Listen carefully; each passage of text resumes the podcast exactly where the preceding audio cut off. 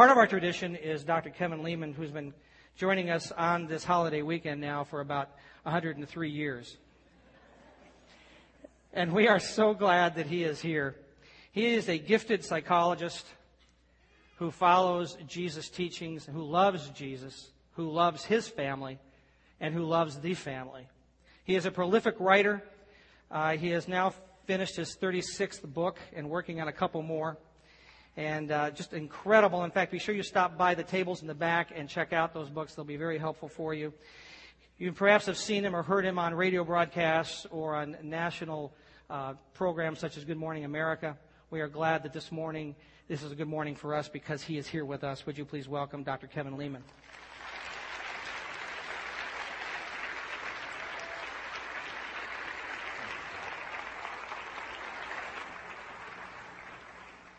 Good morning. It really is nice to be back. It's been, I don't know how many years it's been, but I, I need to tell you the first time Jack asked me to come here, I, in my mind, I said, okay, a pastor needs a weekend away, and, and I like pastors. Pastors, quite frankly, get harpooned a little too often from people who love the Lord. And we're not appreciative enough of what pastors do. You know, when the when the phone rings at 2 a.m. and you get the bad news, something just happened, you tell me who you call. Not Ghostbusters. You call your pastor. You got a good one here. He and Pam do a great job as the rest of your people do. So, anyway, I, I thought I was just doing a pastor a favor, and he showed up, and I thought, well, what's going on here? I don't know. And he showed up I think I think he only missed once in many years we've been here. So it's a pleasure to be here. It's always a busy weekend for our family. We had 27 people at our home last night, and we have a place over on Chautauqua Lake, and all rooms are filled. And so my wife, uh, who does most of that uh, stuff in our house, was a very busy lady, so she's a little zonked out this morning. But it's a pleasure to be here uh, with you. Jack mentioned I, I did 36 books. Uh, and it's interesting. Why, why, would, why would book 36 outsell all the others? Have a new kid by Friday. Why would that book outsell every other book? I mean, there's the birth order book and making children mine without losing yours and sheet music and sex begins in the kitchen, which did much for wok cookery. Uh, but this little book has just taken off. It's just engulfed all the rest of them. Hit the New York Times bestseller list, and uh, I, I think that sort of scratched where people itch today. If you go over to Mill Creek Mall and just have yourself a seat and just watch, you'll know why some mothers eat their young. Some of you are old enough to remember when kids used to obey their parents. Do you remember? How many of you remember those days? Yeah. Now, parents obey their kids. It's crazy. You don't need a PhD for this stuff. This is simple. It is so simple. And the scripture, you know, there's not a lot of scriptures that just tell you, okay, this is what you do in rearing of children. But there's a couple of them that are cornerstone scriptures, and here's one of them. Proverbs 22 6. Train up a child in the way he should go, and when he is old, he will not depart from it. Now, I'm convinced if I gave each of us an essay exam on that scripture, we'd flunk it this morning. Because most people really don't get it. Get what? Get what that scripture means. Let's start with the word train, okay? Train is different from teaching. Training suggests an ongoing process. I'm here to tell you that most parents don't train their children. I've watched uh, at a dinner table where a little ankle biter is sat in their little seat, and they stay there for a while, and then the parents go over. And by the way, for those of you who have little ankle biters who are two years old, when dinner's over, it's over you know, pretty soon they're going to do this, or they're going to do the behind the back trick, and the food's going to be flying. It's over. But the parent will pick up the child and then put him on their lap and feed him on their lap. Or I had, a, I had a young mom just tell me yesterday, well, she sleeps through she sleeps through till about 6 a.m. But then I pick her up and I put her in bed with me. Don't start habits that you don't want to continue throughout your child's college education. Training. I mean, you do it over and over and over again. I would never say publicly that rearing a puppy and rearing a child would have similarities. I would never say that publicly.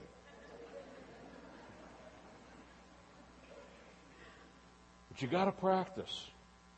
And your kids got to learn. Train. That's an interesting word, train.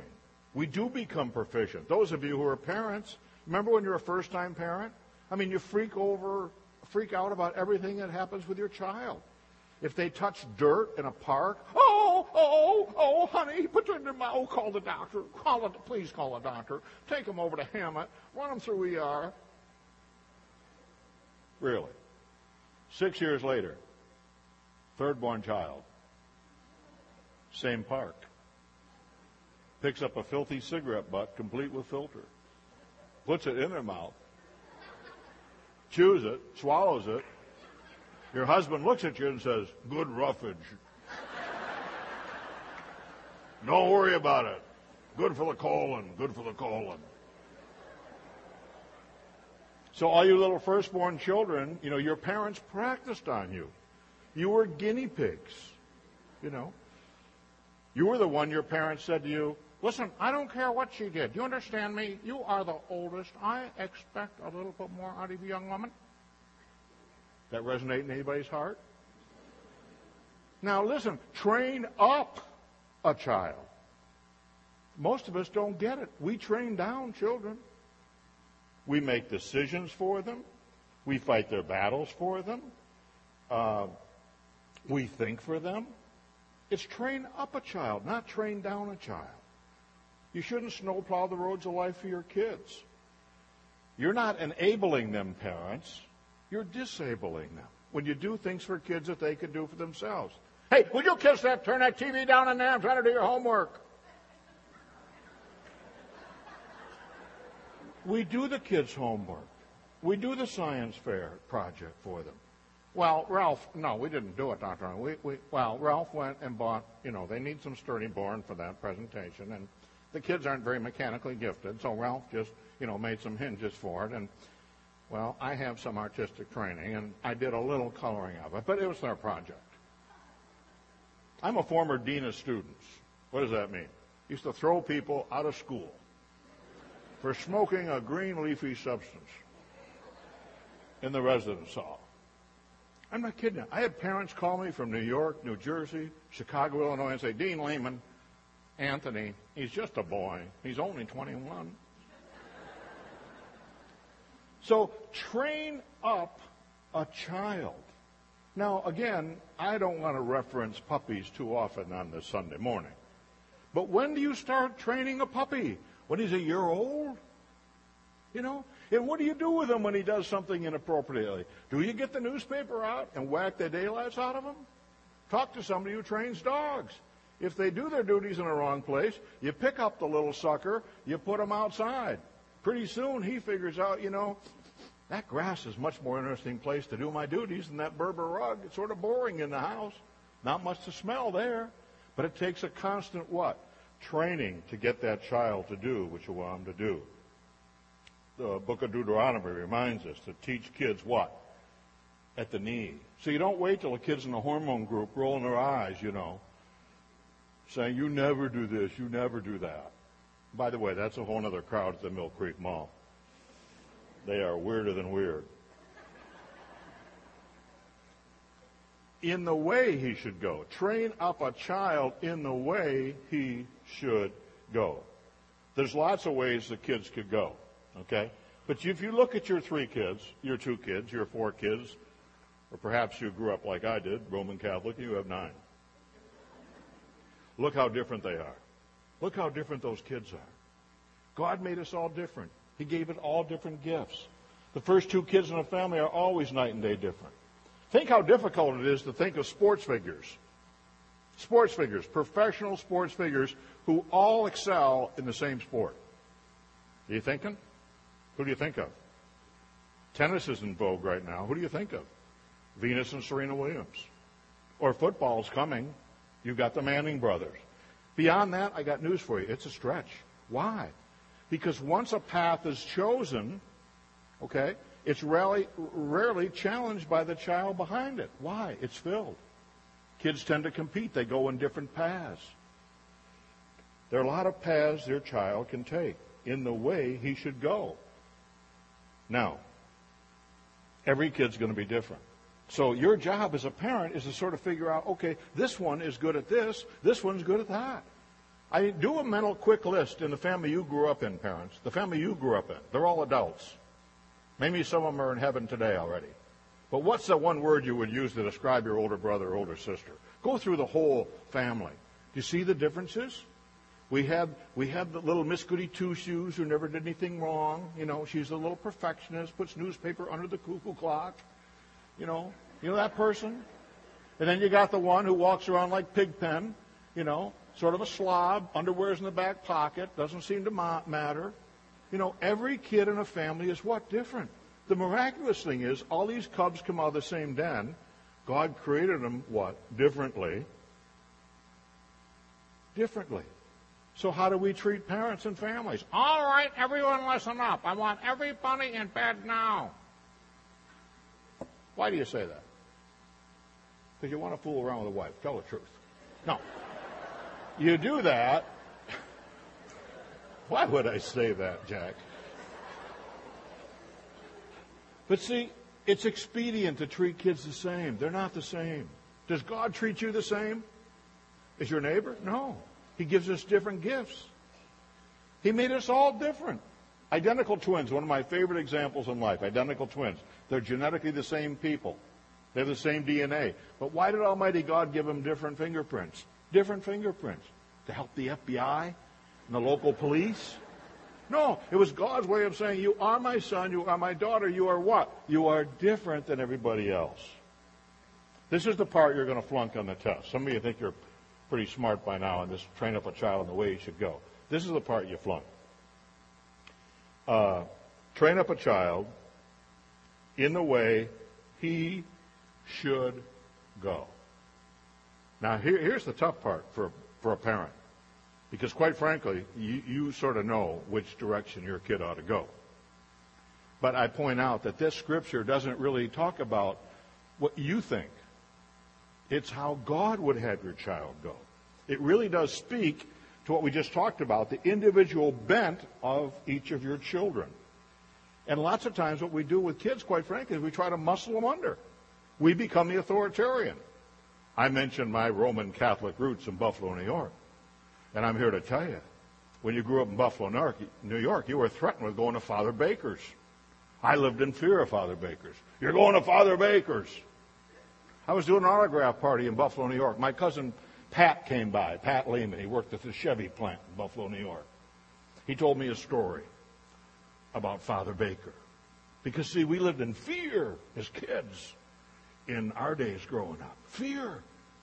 And, and Pat was put out on the street, literally sitting at the curb with a little box with some clothes in it because he sassed his mother. And my Uncle Eddie came home from work. He was a milkman. Now, you young kids, you'll have to ask your grandparents, what was a milkman? And uh, he saw his little seven year old son, seven, sitting on the curb by himself. He walked by, he said, What are you doing here? I'm waiting for Father Baker. He said, You sassed your mother, didn't you? Yeah. Now, what does my loving uncle say to Cousin Pat? You can't miss him. He drives a big black truck. And walks into the house. A seven year old kid. That's how it was. We were the authoritarian parents, you remember? What did your kid what did your parents say to you? Hey, you listen up. You go and do what I tell you to do. hey, you want something to cry about? I'll give you something to cry about. That's the authoritarian. As we were singing and worshiping the Lord this morning, is he the authoritarian? Does he grab us by the scruff of the neck? Does he twist our earlobe and say, You will do this, you will do that? You know, he really doesn't. He's not the authoritarian God, is he? But he's not the permissive God that so many parents have turned into today. Oh, Dr. Leman, uh, Riley plays soccer, but I'm happy to tell you it's non competitive soccer. We strongly believe every child should be a winner. Every child gets a trophy.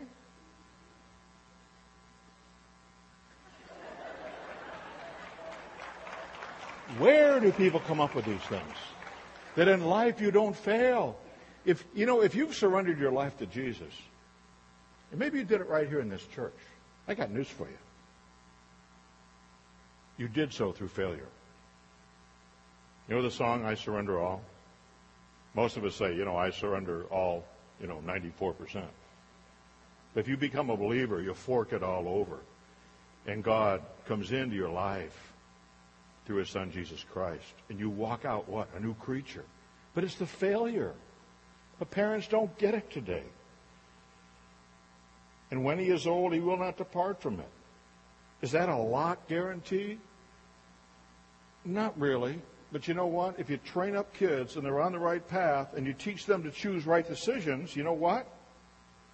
It increases the probability so much of that kid choosing the right path for their entire life where it becomes the major reference point of everything they do in life. When I did the book, Have a New Kid by Friday, and by the way, I should warn you, in the fall, October 1 to be exact, we're releasing the book, Have a New Husband by Friday. You women who are so relational you thrive on relationships. You hug anything that moves. Then you go to kiss each other and you miss. That's a whole other story. If you could only understand how clearly simple your husband is. This is a book for you women to read. Have a new husband by Friday. And a couple chapters into the book, you're going to figure out something. Wait a minute. If I want a new husband, I'm going to have to do some changing. I was sharing with Pastor Jack the Wednesday part of the book. It's laid out Monday, Tuesday, Wednesday, Thursday, Friday. Then you got the new husband. The Wednesday part is, ladies, think about what you're going to say to your husband. Now divide it by 10.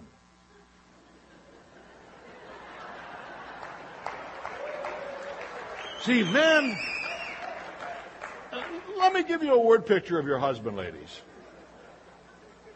He's a seal. He's a seal. And he's sitting on a rock in the ocean. And you say something nice about him, especially in front of other people. You've thrown your husband Harold a three pound fish. And he'll wolf that little puppy down, and he'll take his little flippers, and he'll bang them together for you. If you threw him a ball, he'd balance it on his nose for you. We men want to please you. It's just that you're so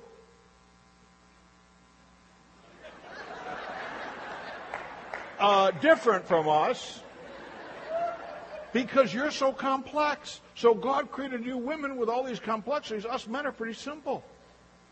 Oh, by the way, will there ever be a book, Have a New Wife, by Friday? Never.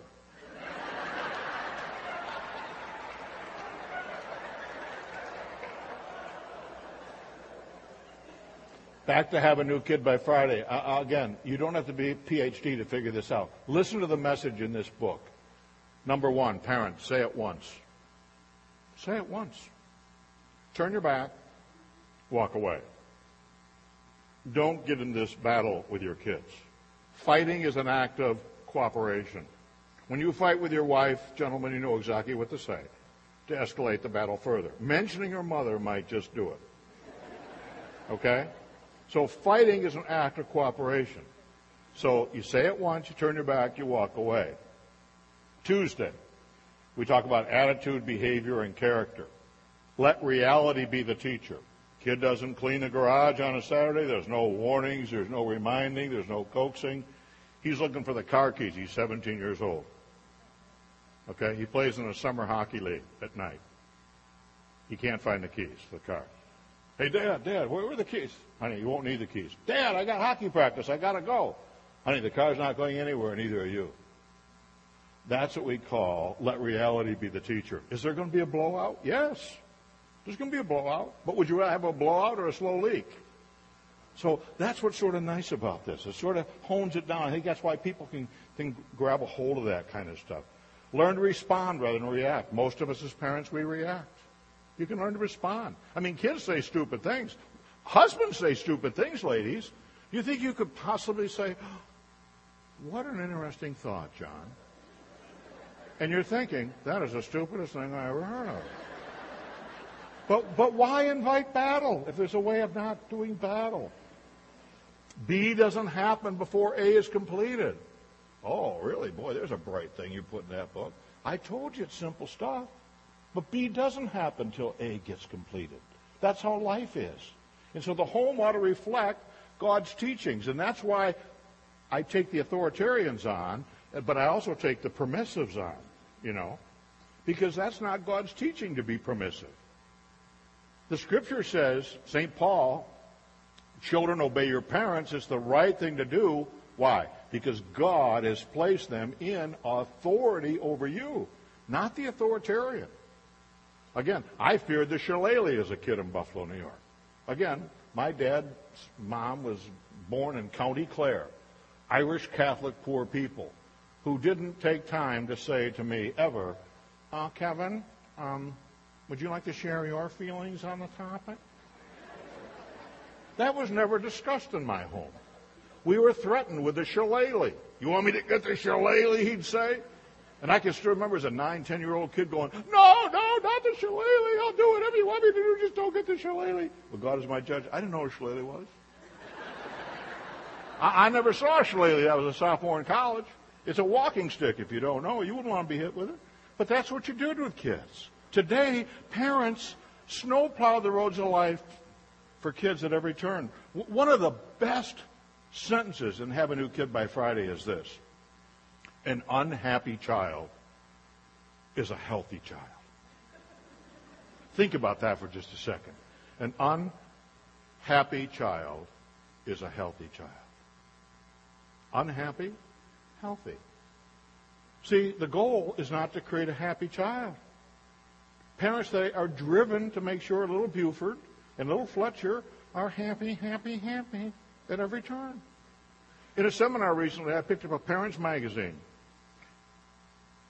And then I followed it with a month after it. Both headlines How to Have a Happy Child. How to make sure your baby is happy all day long. That's what today's parents are driven for. Kids are hedonistic, they care about themselves. The first thing they say when they are born ought to be a clue. And it goes downhill from then. Our job is to train up a child. You train them. See, parents today who bring kids up to be the center of the universe. So kids are the center of the universe, okay? Where's the room for Almighty God in a kid's life? There's no room in the kid's life for God. None at all. So is our job to make sure our kids are happy at every turn? There's times those hedonistic little suckers have to be unhappy. Why? Because they talk back to you, because they stole something, they, they ripped their brother or sister for something, they did something inappropriate. So the goal is not to create a happy, happy, happy child, is it? And go, you go back in your life, you tell me, what were the learning points in your curve? What were the points in your life when you turned around? I got thrown out of college. I got thrown out of Cub Scouts. I could tell you a lot of things I got thrown out. I was not the ideal kid. I graduated fourth in the bottom of my class in high school. Was in a reading group with a girl who ate paste. As a senior in high school, I was taking toughies as consumers mathematics. That's Nancy went to the store with a dollar to buy four apples. She came home with 16 cents. How much were the apples? That was final exam. How many of you grew up in New York State? Anybody? Regents examinations. They have Regents examinations. I never took a one of them. Not a one. I took school exams and flunked those. So a lot of people wrote Kevin Leman off. I was the youngest in the family, had a sister who was perfect and still is to this day. Had a brother who was a now a retired clinical psychologist who did very well in life. Then it was me. See, I believed the lie that I wasn't good enough. Some of you this morning believe all kinds of lies. And Satan, the great deceiver, makes those lies just a little bit bigger for you. And that's what you battle. You know, you got a group here called Merge. That's your small group, right? Merge. Some of you need to get in those small groups. Now that makes some men in this room just feel uncomfortable just saying that. Because by our nature, we're arm's length. Hey honey, what goes on between you and me, you know, is between you and me. I don't like when you talk to your sister, your mother, your girlfriend about us. But small groups is good for a church. Why? Because it gives us a chance to connect and to share and to pray for each other and to love each other. And that's a, that's a sign of a church that's going to grow and prosper, is an active small group. I'm getting off course and sounding like a preacher. Don't mean to do that. But as we go through the week, Monday, Tuesday, Wednesday, Thursday, Friday, I just want parents to understand this is a little simpler than you probably think. You just got to be a good parent. Stand up and be a good parent. You don't let kids run over you, but you also use your head. Use judgment. We have five kids. We have a daughter who's on top. She's the principal, okay? English teacher. Knows what a dangling participle is, okay? We call her Judge Judy for short. Do you get the picture? She could run your life and mine and a couple other people's, okay? Then we have Chrissy. Now listen to that name. Chrissy. She's 35 years old. Chrissy is her name. Her real name is Kristen. The only person I ever called her Kristen was a motorcycle policeman. Chrissy, the firstborn and the, and the, the secondborn, night and day, what? Different. Then we have a son, Kevin, okay? Comedy writer, written a movie, won two Emmys already. Uh, to show you how creative I was, I named him Kevin. and, and then we have Hannah and we have Lauren. You know, all those kids are different. But all those kids love the Lord. All those kids have a ministry in their heart for people. Sandy and I couldn't be prouder of the fact we've reared kids who care about other people. In this day and age of I, I, me, me, me, isn't it nice to know that there's kids who want to give to other people? See, I think that's what the Christian faith's trying to teach us. You know, we, we, we, we do love others. We extend us, ourselves. By the way, you mentioned the uh, uh, makeover uh, in March, a woman that I co-authored a book with, Kathy Bell, was a recipient of one of those homes in Tucson, Arizona. And uh, I got an inside look at all that. What a wonderful, wonderful experience that is. And for the people who contribute and make that happen, there's the joy in giving. And that's what we're missing in America today with teaching kids about the joy of giving to other people. As I was saying, you know, it, it's, it's just not hard and fast. You have to use the good brain that God gave you. And our son Kevin, one of my favorite stories in life, and I've shared it with you before, but it needs retelling because it, it, it lets us see that we need to use judgment. The kid's 15 years old, okay? He comes to the dinner table one night and he says, I'm going to get an earring. Well, you should have seen his mother. I call her Mrs. Uppington. She's the classy one of the two of us, Sandy. She about freaked out. And she's going like this, looking at me.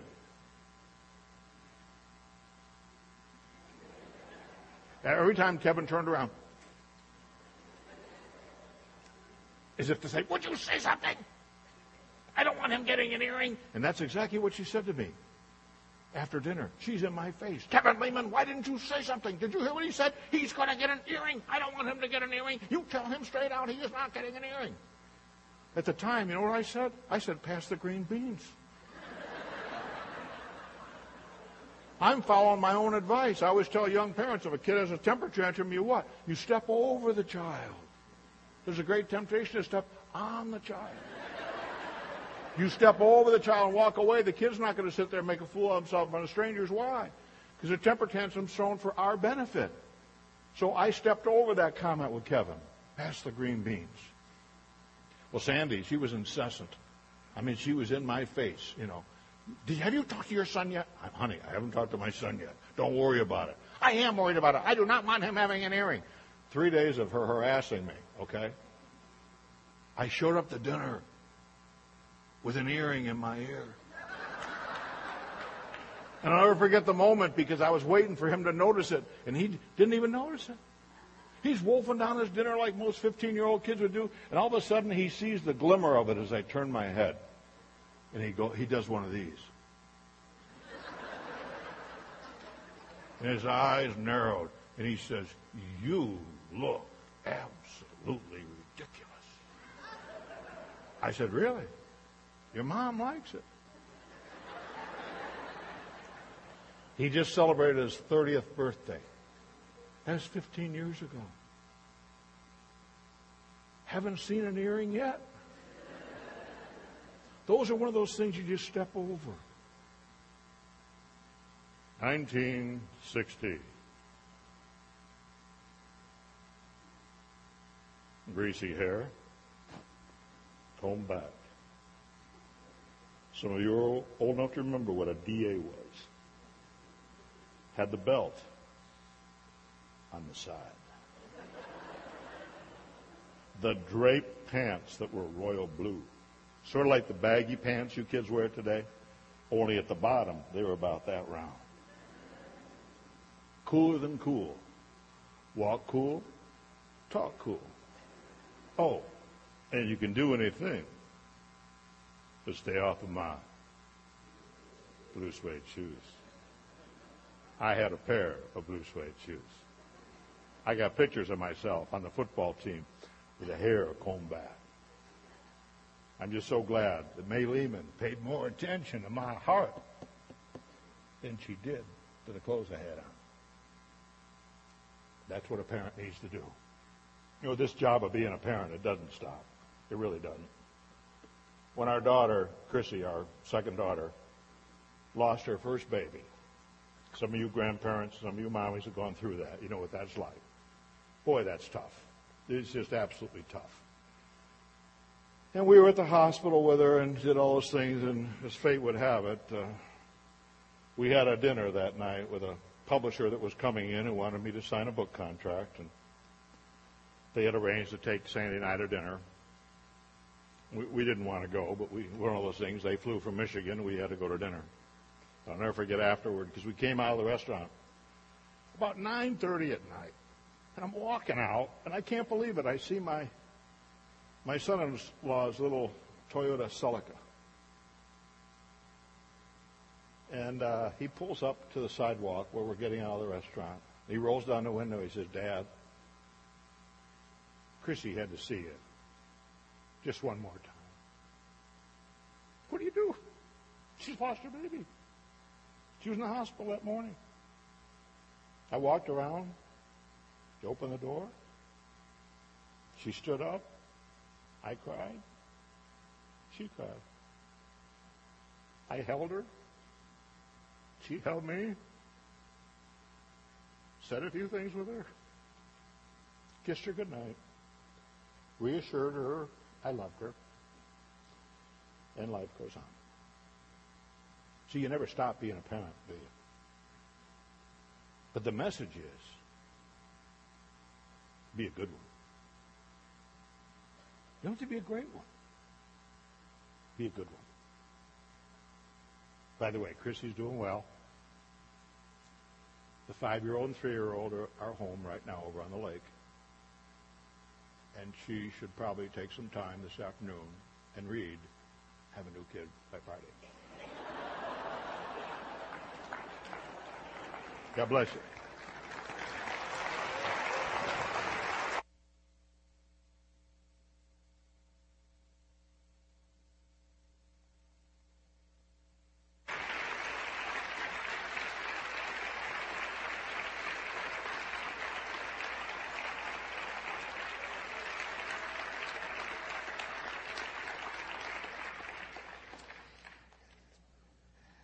Thank you, Dr. Leman. That was wonderful.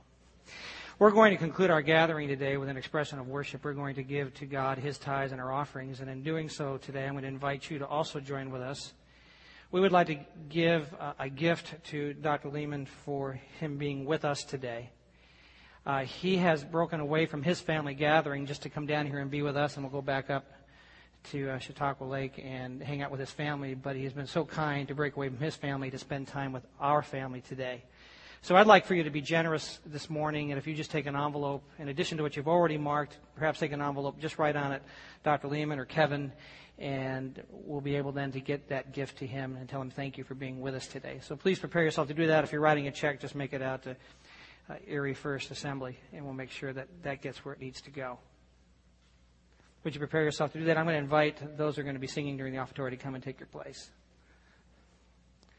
These folks are going to be singing for you are part of our group going to the National Fine Arts uh, Ministry in Orlando in August, and I know you're going to enjoy them this morning. And uh, throughout these next weeks, you've been or will be hearing from some of them. And so we're uh, delighted that they're with us this morning to share their ministry with us. Let's pray. Father, thank you for this time together. Thank you for these wonderful words of encouragement we've received today. We ask now that you bless this offering, that you multiply it, that you continue to give strength to Dr. Leman and insight as he shares your principles with this nation and this world. We thank you for that. We ask that you will give his time with his family in these next days uh, a wonderful blessing of your presence, your love, and joy and laughter. We give you thanks for that. Now bless this offering and multiply it for your use. We thank you. Amen.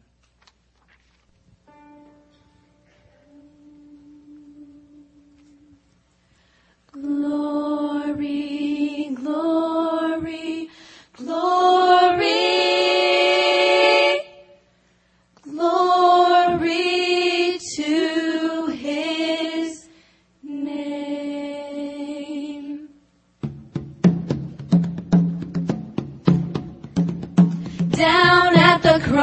where my Savior died.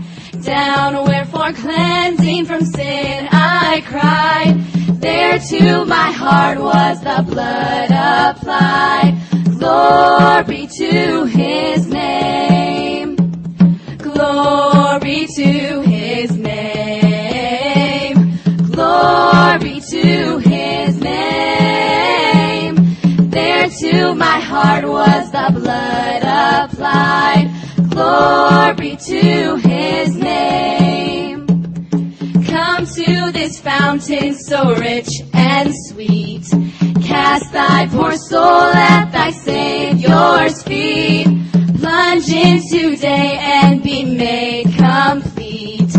Glory to his name. Glory to Glory to his name. There to my heart was the blood applied. Glory to his name. Glory, glory, glory, glory to his name. Oh, glory, glory, glory, glory to his name. Glory, glory, glory, glory to his name. Glory, glory, glory, glory to his name. Glory to his name. Glory to his name. There to my heart was the blood applied. Glory to his name. Glory to his name.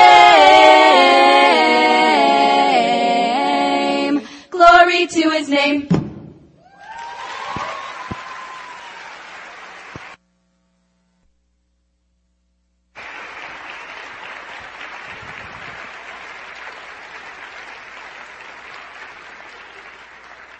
That was great. Thank you. Would you all stand, please? And we're going to give Dr. Leman a chance to get back to uh, back where his books are. You can spend some time talking with him. I want to remind you that next week we begin a new series called Lost.